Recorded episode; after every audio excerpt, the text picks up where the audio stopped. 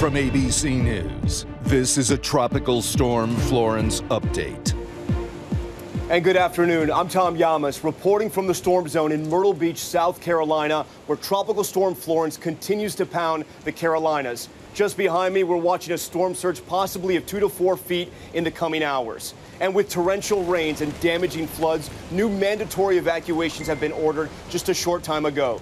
Crews are working around the clock, rescuing people from flooded and storm damaged homes. At least seven people have died, including a mother and her infant son, killed by a fallen tree. A million customers woke up without power, down trees everywhere. More than two feet of rain has fallen in some areas, with much more on the way. ABC's Eva Pilgrim is in Fayetteville, North Carolina, where the rain continues to come down. Heavy rains drenching parts of North Carolina. This storm is moving at a turtle's pace and is now dumping on areas inland. First responders and volunteers from all over the country going by boat to rescue families in their homes as this water rises. Officials saying hundreds are still trapped.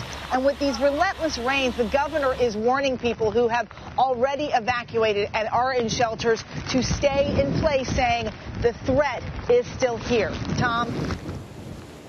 The storm is far from over. Eva, our thanks to you. We now want to see where Florence is headed. Let's go straight to Sam Champion. Sam. Hey, Tom, in the center of circulation, not far from you in South Carolina, you can see it right there. But look at the amazing amount of rain still pouring in in North Carolina. More flooding there, more rain there. When this system does weaken and move, by Tuesday into Wednesday, it's on its way into New England with some rain for a lot of people on the eastern seaboard. But look how much rain is still left in the storm 10 to 15 inches, easy, and in some areas, more than 15 inches. Tom?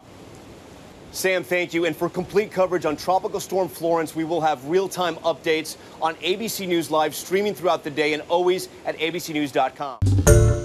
Hi, everyone. George Stephanopoulos here. Thanks for checking out the ABC News YouTube channel. If you'd like to get more videos, show highlights, and watch live event coverage, click on the right over here to subscribe to our channel. And don't forget to download the ABC News app for breaking news alerts. Thanks for watching.